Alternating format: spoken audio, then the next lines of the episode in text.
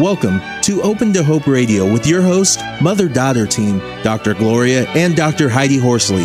This show is brought to you by the Open to Hope Foundation with the mission of helping people find hope after loss.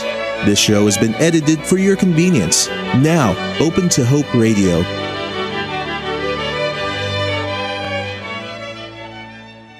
Our topic today is Real Men Do Cry, and our guest is Eric Hipple.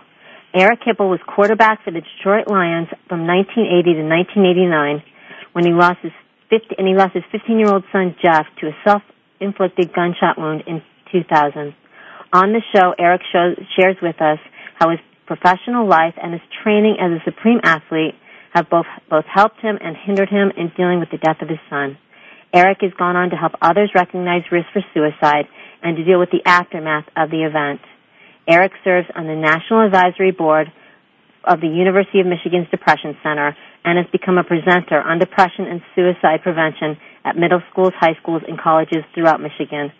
Eric has always been an inspiration to others, both on and off the playing field.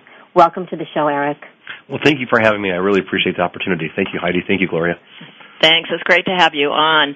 Um, before we get started, could you tell us a little bit about Jeff and about your journey?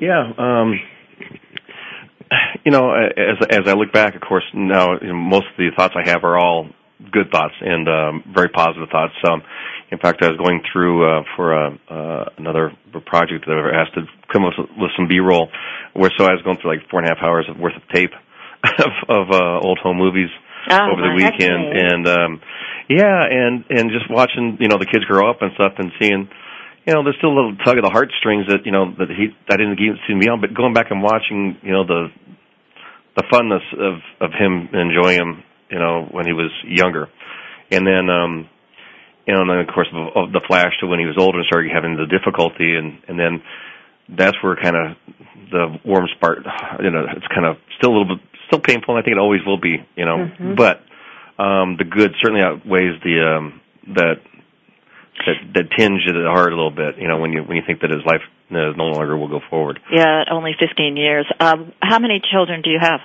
I have four total, um, and the the rest are girls. He was my Uh-huh. only son. Yeah, the same with uh, us. Yeah. Yeah. Yeah. Uh, where did he fit in the family? Um, he fit uh, second to the uh, second to the oldest, so he's number two. Uh huh. Your second son. Yeah. Yeah. Well, Eric, um, now could you tell us a little bit about? He was uh, four when you quit playing ball, right? Yeah, yeah, and so you know he doesn't doesn't remember much about me playing except for the fact that um, um, from '95 to 2000 I was uh, working with Fox pregame show. So you know Uh, that's you know if you know from his ages from from what 11 to 15. Um, so he was involved in that side of it, so he could still see the you know the involvement in the football and everything else that was going on, and and um, so he got you know some of that aspect, some of that stuff where you got to go in the studios and see the stuff that's happening, and so. I would imagine he loved that. That would be a boy's dream, wouldn't it, to have a father that was doing that? Uh, I, you know, I, I don't know how how he, you know he was great at basketball. That basketball was his Mhm. sport, not football, which was Oh, okay. which was interesting. He was better built for basketball, loved basketball, and um Mhm. so he was more of the basketball uh, player than, in fact, he was you know captain of his freshman basketball team. Right. Um, so Very good. yeah. Yeah. So, um, tell us a little bit about. Did you know that? Did you have some idea that he was uh, feeling depressed or? Well, that's one thing that's it's real difficult looking back on, and I used to beat myself up really bad about it because I knew something was wrong, but I didn't know what. And um, if you don't, I I I I, I compare this like this way, if if you'll give me the the time to explain it. But you can only, you know, this is how I dealt with the guilt. You can only deal with what you the information that you have at the time. Right. And it's like blaming a surgeon back in the Civil War days where, you know, when they used to amputate legs and not wash their hands and go to another person. Most, you know, had more people die from the operations from bacteria and, and infection than they did actual from the gunshot wounds. You know, so you would look at that nowadays and say, how could somebody operate and not wash their hands? I mean, what were they thinking? But you know what? That's all the, the information they had. Well, and it's like and so you look back, I look back on um, when Jeff was experiencing his symptoms of what he was going through. You know, I only had the information I had to deal with and going through with that, and so yeah, I took him to the you know to the general practitioner several times, and because he had like aches and didn't feel well, and but that's the only way he could explain it was he didn't feel good, he didn't Mhm. feel well, and Now, And, did he um, take his life with a, a gunshot then? Yes, yeah, yes, he did. Uh-huh. Yeah. Do you have? I know some of the guys um, who hunt, or some people who are policemen that I've talked to, whose kids have taken their life with their guns, feel very guilty about that. Yeah, that, that's part of it. But you know, in this, but in the same token, he was uh, well versed in how to use a gun because we would go skeet shooting, and uh, and so he had um, he'd gone through uh, gun management. In other words, uh, they're they're trained on how to use them, and Right. and so he had his, his certificate and stuff like that. So, So you'd say to those guys out there, look, what yeah, the I ones would whose kids have, have shot themselves. What would you say to them? uh, I would say, first of all. Protect the gun very well. I mean, and even at the best protection, Yeah, they all feel that way. Yeah, they, yeah. Yeah, and it- Even the I best think- protection. I think I think the stats run that if um, those that die by a gunshot wound, if it's ninety percent of the guns are already inside the house, only pe- people, only ten percent of people actually have gone out and bought a gun, you know, to take their life. Yeah. It's like ninety percent of them are done, and a lot of times, you know, you've got that that impulsivity uh, phase that, you know, that's um, in the immediate that a gun. There's no going back after a gunshot wound. You know, Right. if somebody overdoses or something like that, or you know, you so, got so some kids- time, you got a time can be frame there. impulsive. Teenagers are impulsive, and they can do impulsive things Yeah. in the spur of the moment. Was there something in his life, like a breakup, or that you think triggered this, or was it just a lot of things? I, I think it was uh, overall uh, degradation over a period of time um, because the previous year, around springtime, he'd start feeling not well and start not wanting to go to school. And then the, the year um, that he died, same thing happened to him, except it was a little more severe. Um, you know, and uh, it seemed like it's just going through the blues or something like that that's Mhm. happening to him. But it was around springtime, and um, one thing that you know that's a lot of people don't realize is that uh, one of the highest suicide rates is you know the first week of May. Mm-hmm. You know, which is well, that's weird because it's springtime. You Right, think well, think there's like a you're, you're right. I mean, if it's the wintertime is okay, but I don't I don't know why it is, but Well, that aren't- isn't it because people are feeling better and they feel feeling like they have the energy to do it now? that that could be or um, maybe life should be better. Well, yeah. tell us. Um, you've talked a little bit about the taboos uh, connected around suicide. Can you talk a little bit about that for our audience? the taboos that are that surround it. The um, the some of the myths, Suicide, some of whether the people talk about it or not. Well, yeah, one of the I think one of the myths that, you don't talk about it because you're afraid to put it in somebody's mind Mm-hmm. is uh, certainly a myth. Um, the fact is usually that um, if you are able, you know, to come to an understanding that that is what the person's thinking about, that there actually is a um, a trust that's built up and they understand, and the anxiety is lessened. Um, they're more apt to get to seek help and uh, to look for support. Okay, but how about people talking to you about it after uh, Jeff took his own life?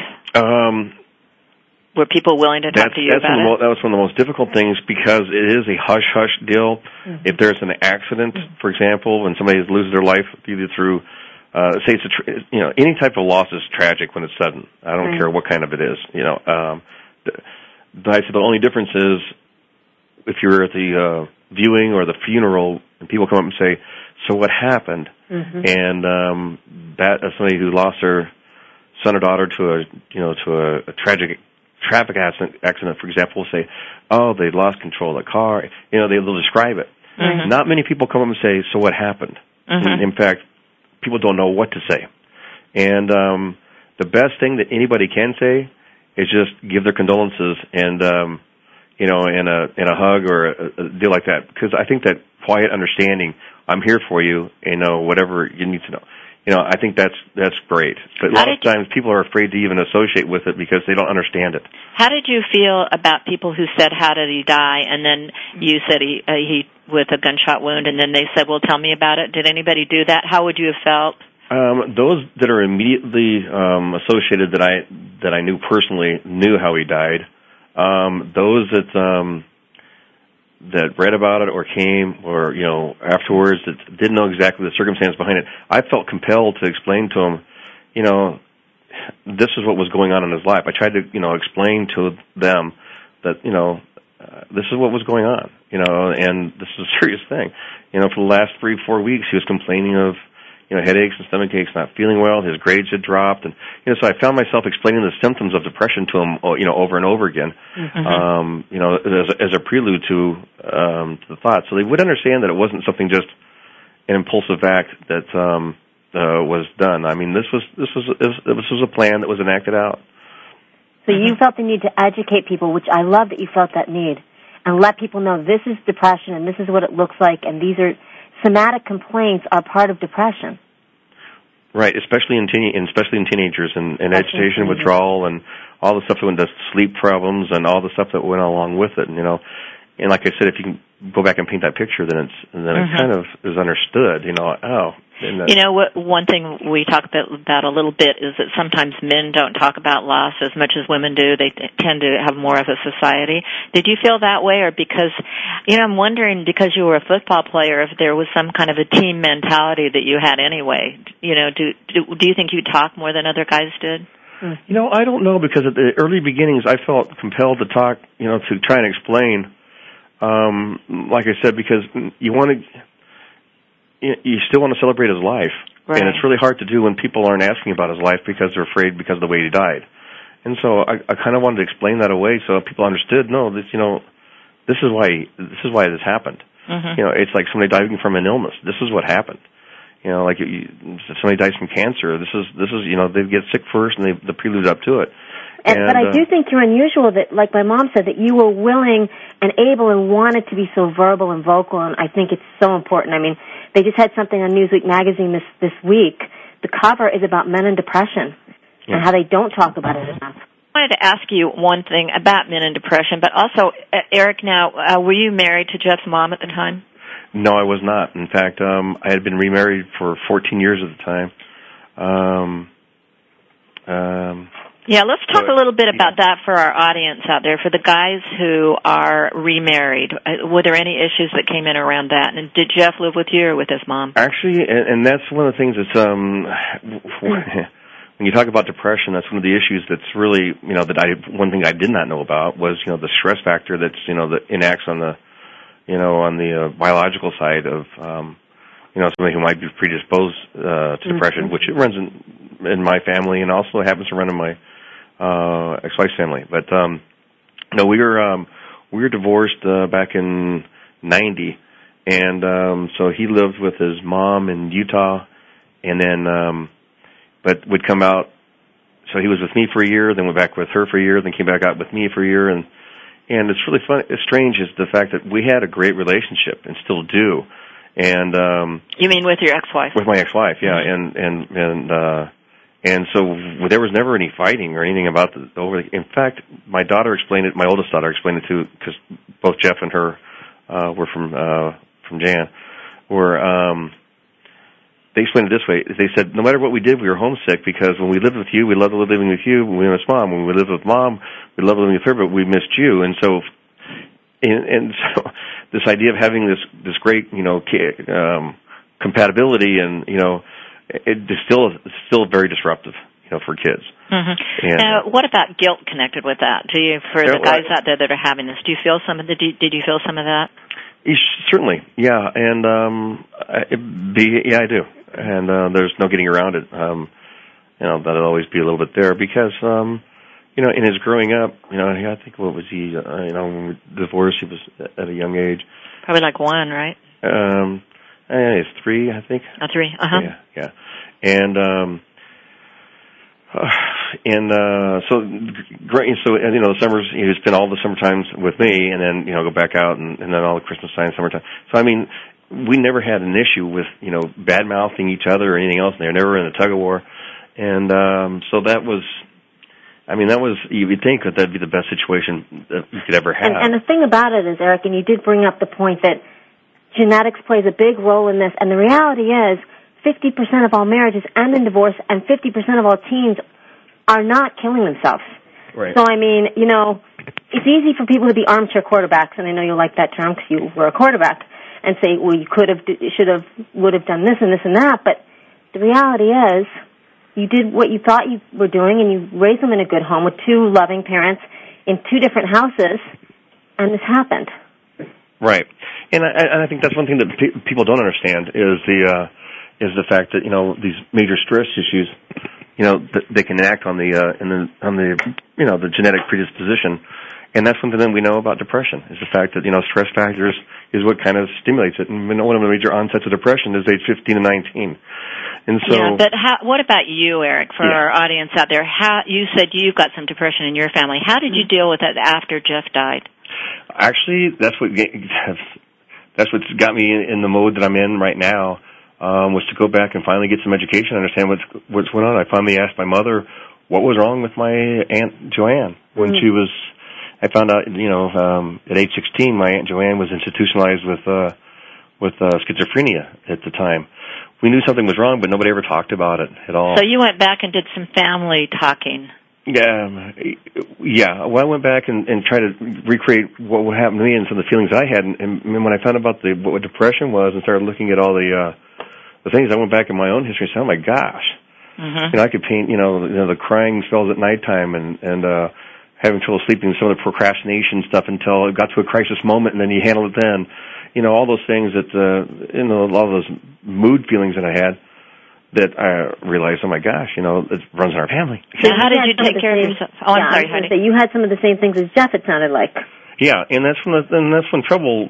One of the, the problems is, you know, if you're if you're if you've had it and you've gone through and you've lived with it, it's harder to recognize unless you unless you've already discovered it and have gotten treatment for it. Then you can recognize it. Uh, otherwise, you're saying, "Well, I was like that when I was young," you know. So That's normal. Yeah, you might think it's normal if you've yeah. been, you know. Well, Eric, one of the things I'm interested in uh, that we're hearing here is some of the things like sleep problems and um, those kind of problems are normal grieving. So, do you have any thoughts on how, if a guy has had a child die, how they might know if it's normal or not, or what did you do? Do you have any thoughts for them? Well, uh, I'd say first of all that anybody that does have a, a, death, uh, especially a, a, a quick tragic one, any death is, is bad enough, but a quick tragic one is, is, is slams and just halts everything that you know. There's no time to prepare for anything else, and, and all of a sudden that just takes over. And then trying to deal with normal functioning um, in that grief process is very difficult. And in fact, um, uh, clinician won't even try and do a diagnosis f- to, with somebody who's grieving without, you know, for the first year. Some of them won't. Yeah, well, that's true. a good Okay. one. I- I'm sorry. Yeah, It- it- hopefully they won't. Yeah, hopefully.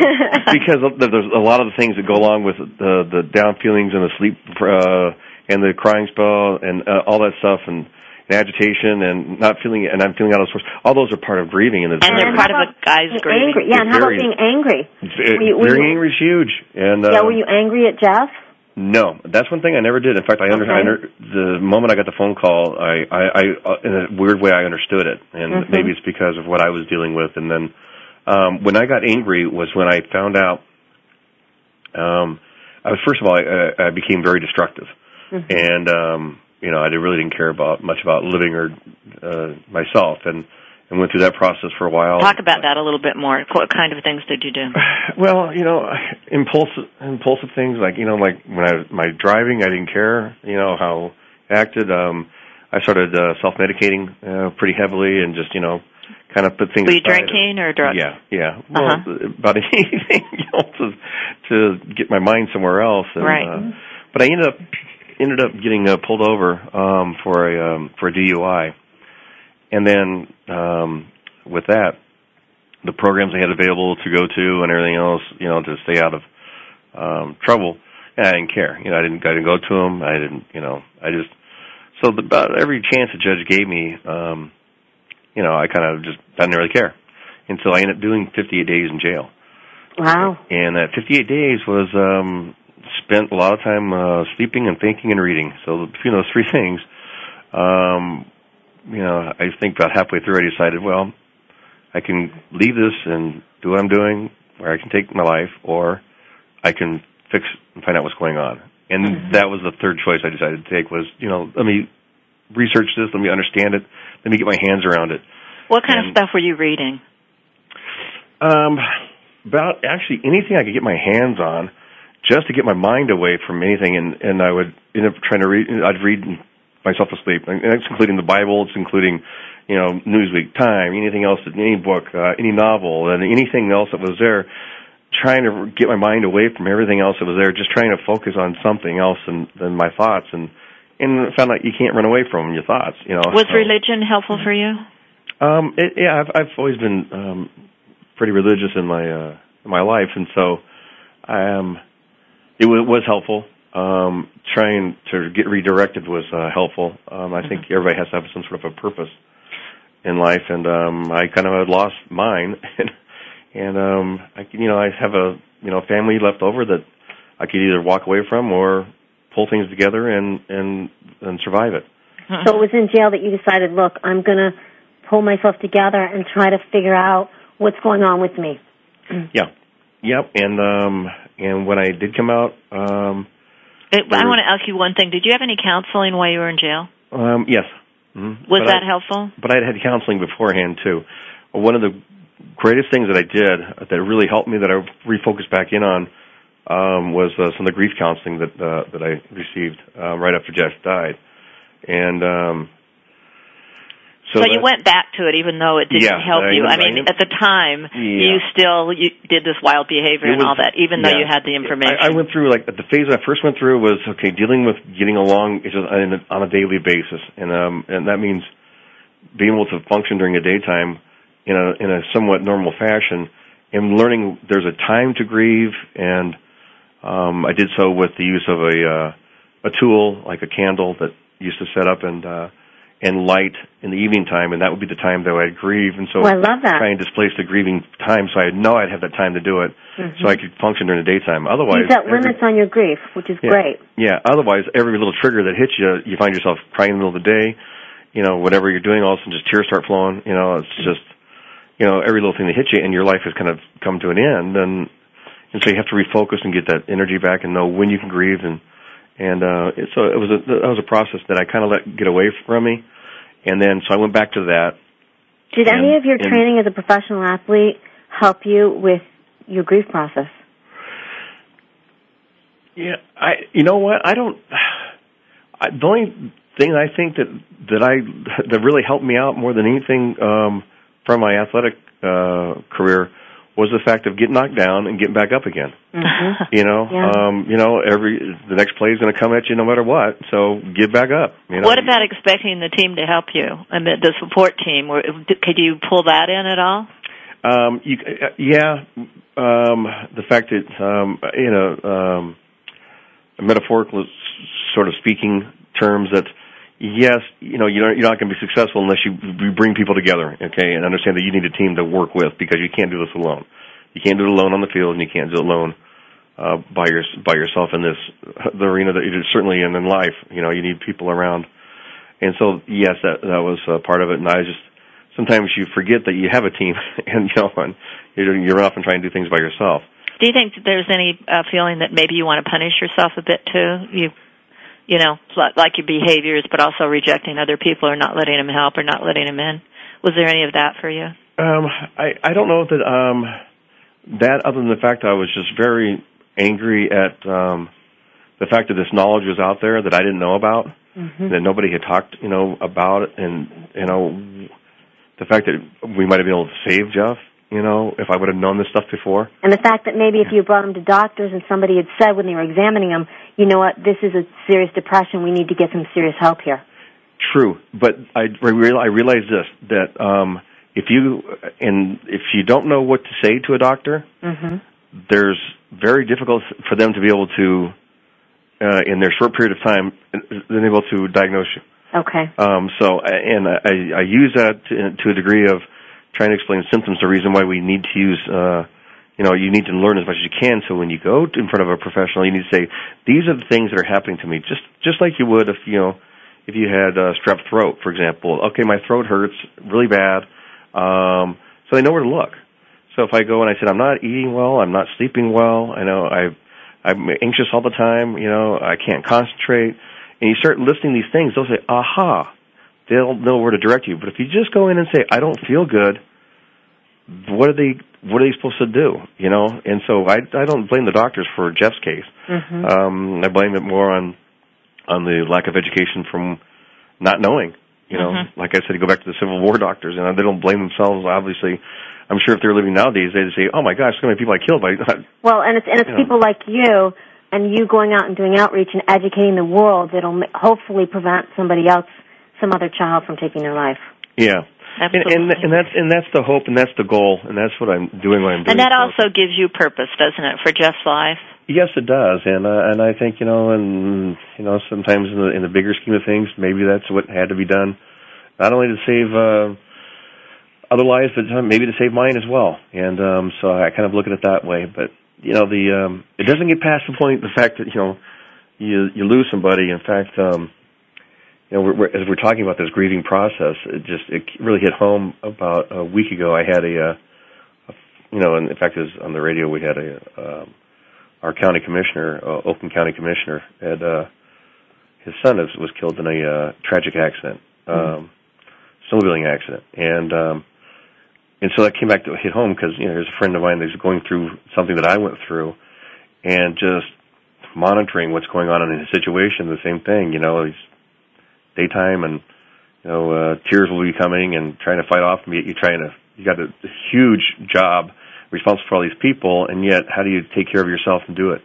And I liked what I heard you guys talking about yourself, uh, Gloria, when you're talking about yourself, mm-hmm. taking care of yourself. I love that because even on even I, I think of the uh, symbolism on an airplane when they pull down the mask and say, "Make sure you take care of yourself before you can take care of anybody else." Ah, that's good. And uh, I love that symbolism because I think you know that's that's it. Um, mm-hmm. You've got you can't take care of your family, you can't take care of anything unless you take care of yourself first. Once you're healthy and healing, then you can take care of everybody else. Okay, mm-hmm. then you can take that burden on and make sure you're taking care of yourself as you're doing it. Otherwise, you don't do anybody any any good. In fact, you can, you can actually do more harm. Right now, Eric, um, when you went to jail, how long had it been since uh, Jeff had died? It was. um I'm trying to think of the actual time frame. I think it was within a year. It was okay. within that year. Well, Eric, I I love the title we picked for this. I I said to you, let's see, what should we call it? Real men don't cry, and you said no, real men do cry. mm-hmm. I love that too.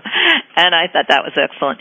Uh, you know, I know we've got football fans out there that uh, have watched watched you play from what was it, eighty. 80 to 89. 80 to 89. 80, 80 to 89, actually, yeah. right. Can you talk a little bit about being a real man? Uh, you know what it means. Give us a picture of that, and and then and then we'll talk about what happens when something happens to a real man. How it how is it out on the field and being a quarterback? You're telling everybody what to do, and now that's a know. lot of pressure, isn't it? Uh, yeah, yeah. Well, it's it's it's pressure that's um that you get immediate feedback, and that's sometimes a good thing and sometimes a bad thing. You know, um, if you're having a good day, it's a great thing. And of um, I, I was talking to a 15 to 16 year old uh, boy uh, group of boys the other day, and one of them asked me, "So what's it like, you know, to you know, to get booed. I said, well, it depends if that's during the game or if they're booing you as they're being introduced onto the field. Right, that's a good know, point. There's there's two different things. You know, one is, mm-hmm. eh, you know, it's part of the game. Okay, But if you're getting booed while you're walking on the field, you feel a lot of pressure just to complete the first pass. You know, so right. anyway, but um, I think a, a lot of the stuff that um, you know in athletics is, you know, the the macho behind it is the fact that, you know, you're bulletproof. You know, you can you can you have to have no fear um, you can't be intimidated. Um, so you you got to take care of business at hand, and if you get knocked down, you got to get up again, and um, and keep fighting. And it's done in a time frame, so you know that you've got that 60 minutes worth of fighting time that you're fighting for, mm-hmm. and so you can give it everything you've got in that 60 minutes. I think where that loses translation is when you approach that into real life. It's hard to have that intensity and maintain that through your whole lifespan.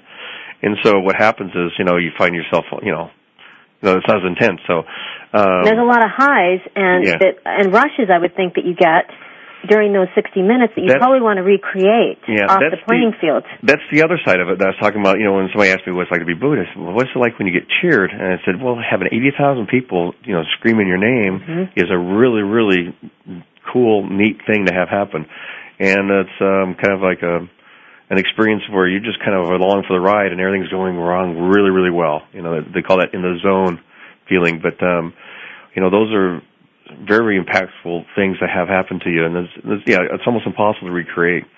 Um, I would say the only the only power the, the most powerful feeling I've ever felt that could compare to any emotion like that was uh, was when Jeff died. You know, Mm-hmm. that was a uh, an emotion that I couldn't control. Right. You know, the just oh, I, I still can't even put it into words. But uh, Now, obviously, you had no problem showing your tears and being emotional, and I was wondering if there was ever any teammates. I know it was a few years later, but that visited you, and when you broke down, they couldn't deal with it because they felt that real men don't cry? Um, I think within the confines of Dad, there are certainly some people that said, you know what, they don't understand the whole thing, and they don't. They may understand it at their own level, but didn't want to deal with it because they don't want to face it. And um, there's also the mentality that you know, toughen up.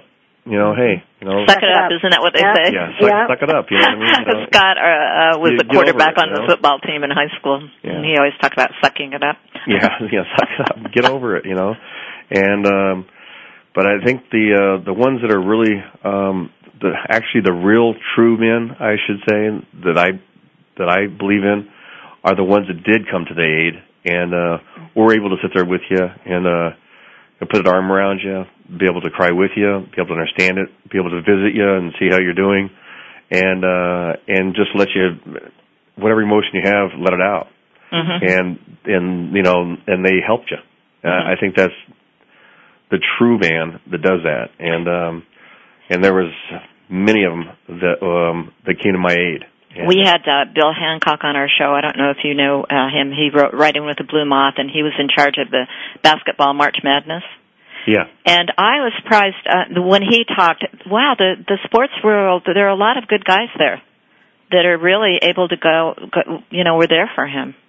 yeah, and, and I don't know. It's the camaraderie thing that goes along with that, or if it's um, um, you're in it together, and so you can understand it. But um, I, I I think certainly there are those guys, some some of them that don't get it. Mhm. But I think the majority of them that are actually compassionate and, and, and involved do understand. They understand the pain, they understand the sacrifice, and they also understand you can't do it by yourself. Well, Eric, um, one thing we haven't had too much of a chance to talk about is your family. Um, I want to say, um, Jan, uh, Jeff's mom, um, uh, you're divorced from her, and you're married to. I'm married to Shelley, and then I have uh, uh, Taylor, um, who's uh, now 15, and Tara, who's now 13. Okay, and then you have an older daughter, Uh, yes, uh, Erica. Erica. And we, uh, is it Erica that wrote the poem? No, actually, it's my youngest. Oh, your youngest daughter yeah. wrote you a poem. When did she write this? was she actually wrote it at age 12, but um, she was age seven uh, when Jeff died at, Mm-hmm. at age 15, and so this has stuck with her. And um, and uh, she wrote this poem, like I said, about a year ago. or Something it was it was published in a, in a small area here, and um, was went out in a, on a program. And um, yeah, it's um, it's it, this is how it carries along, you know, loss, how it's you know how it reverberates. But I'll read this real quick to you. It says. Um, you were here, you were fine. From my mother's heart, from the look in her my father's eyes. From Erica's warm visit to Taylor's sparkle in her eyes, went blind. From Erica's warm visit to a disastrous moment. You were here, you were fine. How can you do this? What should I do? With me in the other room to a sore, sharp pain in my jump, I can never describe that painful thump. You were here, you were fine. You were a part of us. I can't describe walking into the dining room, seeing Pastor sitting at one end of the table, Mom sitting at the other. I still can't describe how numb I was when I lowered my head into my mother's arms as the words, he took his own life, went into the deepest of harms. I just want to say that you saved a lot of people's lives. I thank God every day for you being our lives. Even though you are not with us in person, you are still with us in spirit. Just answer one question for me. What should I do? Mhm. And I think that question, what should I do, it's really just rings out. And um, like I said, she's, you know, this has stuck with her, but I think it sticks with everybody's lives, you know, when you've had a tremendous loss. And what should you do? You should take care of yourself. You should reflect back on the positive moments, on how the person lived, not how they died. Mm-hmm. And um, and like I said, take care of yourself. Make sure that you get healthy and help others that you can help them to a position that you're in. Yeah, that's great advice, Heidi. I was wondering that poem was so moving. Um, as a sibling, what what came up for you with that? um, just how profound the loss is. When I mean, these girls have lost their only brother. I lost my only brother, and our brothers will live on forever in our memories. They, we are who we are today because we knew them and they were part of our lives, and they had a huge impact on us, and they always will. Yeah, and and it's so it says to me something, Eric. The fact that um, is it Shelley that wrote it? Um, No, it was Tara that wrote it. Oh, Tara? The wife Tara, yeah. Uh, the fact that Tara could talk about her brother uh, taking his life by suicide, what four years, uh, five years later, she writes this. Yes. mhm. That that to me is really key because that says that you have not kept this a secret in your family. This has been an open thing that people have been able to talk about, which is so freeing for everyone. Yeah, it, it is, and then you know you, you're you're you, it's. I think people's um, minds are starting to uh, uh, change a little bit, and then uh, accept that that type of death as as, as a tragic loss as any other loss is, um, and um, and so yeah, and my hope goes out to and my prayers go out to anybody that's ever lost, you know, um, uh, son or daughter. It's, uh, And I wanted to say um, there's wonderful that uh, University of Michigan has a fabulous uh, site Mhm. for depression. Very comprehensive. And uh, I would really recommend that people go onto that site. What other things are you doing now, Eric? Um, I, I'm involved with, uh, well, I'm outreach coordinator for University of Michigan uh, Depression Center now, and um, so I moved from the National Advisory Board uh, capacity to actually being on staff. And um, we put together programs. Uh, we're involved in a program right now with um, with um, the National Football League Players Association and uh, identifying depression in men and um, him helping with that. But um, also uh, go to a lot of schools. I think 48 schools last year, and 30 different, uh, some odd different community. Uh, well, you spoke at 48 schools. yeah, Oh, that's big. and then um, so that that continues on. Um, What if people wanted you to speak at their school? How would they get in touch with you? um, um, depressioncenter.org, Okay. um, and that they'll put them into the University of Michigan Depression Center site, and um, I'm on their speakers bureau.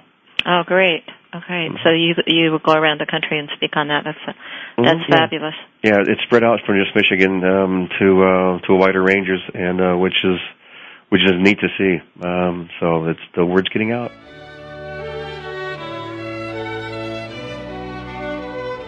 You have been listening to Open to Hope Radio.